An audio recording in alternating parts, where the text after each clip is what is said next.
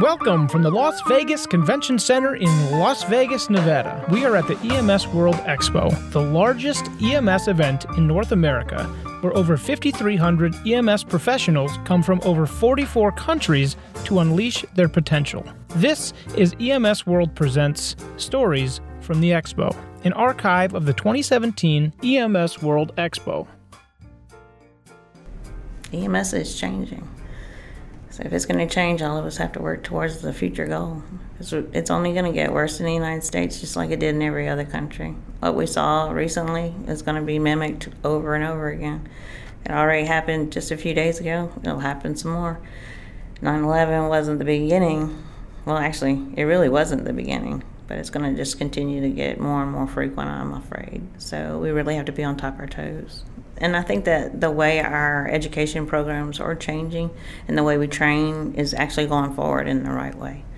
In the old days, it used to take forever, and classes were just never updated. It took forever to get a program to move forward, and now we're moving forward at breakneck speed, which is where it really needed to be. But it was it was nothing for books to stay the same for five, six, eight years. Now we're updating books like every six months, eight months. So it has moved forward much faster. Uh, I've been a paramedic for 24 years. I've been in EMS 25 years. I've been an instructor 22 of those years. Okay. My name is Mary Freeman of West Feliciana Parish. Fire District number one. We have 18 stations. We're right over 400 miles. We have the largest maximum security prison in the United States. It's where Angola is. So it's kind of like notorious as being one of the worst prisons. it's actually not. And I live there. so, I've been coming to Expo for 16 years now. This is like awesome because it's the first time I was not able to afford to come to EMS on my own, to EMS World Expo on my own. Um, I fell last year and actually collapsed my entire spine.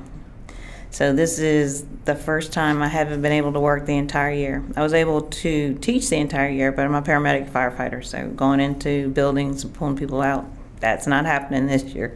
Maybe not next year either.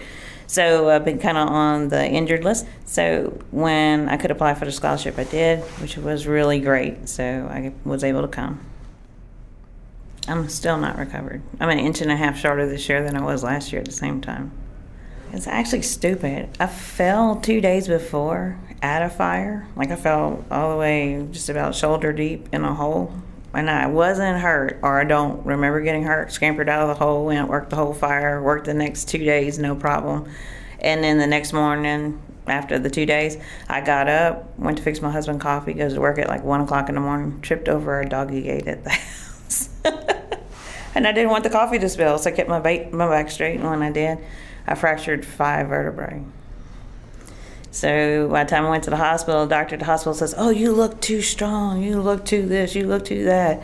I'm giving you some muscle relaxer and sending you home." They had taken the X-rays, and I'm like, "Dude, my back is broken. I felt it when it broke and turned." And he's like, "No, no, there's no way." A day and a half later, they called me, the same doctor, to tell me I found five fractures. I didn't catch them. The guy in X-ray caught them.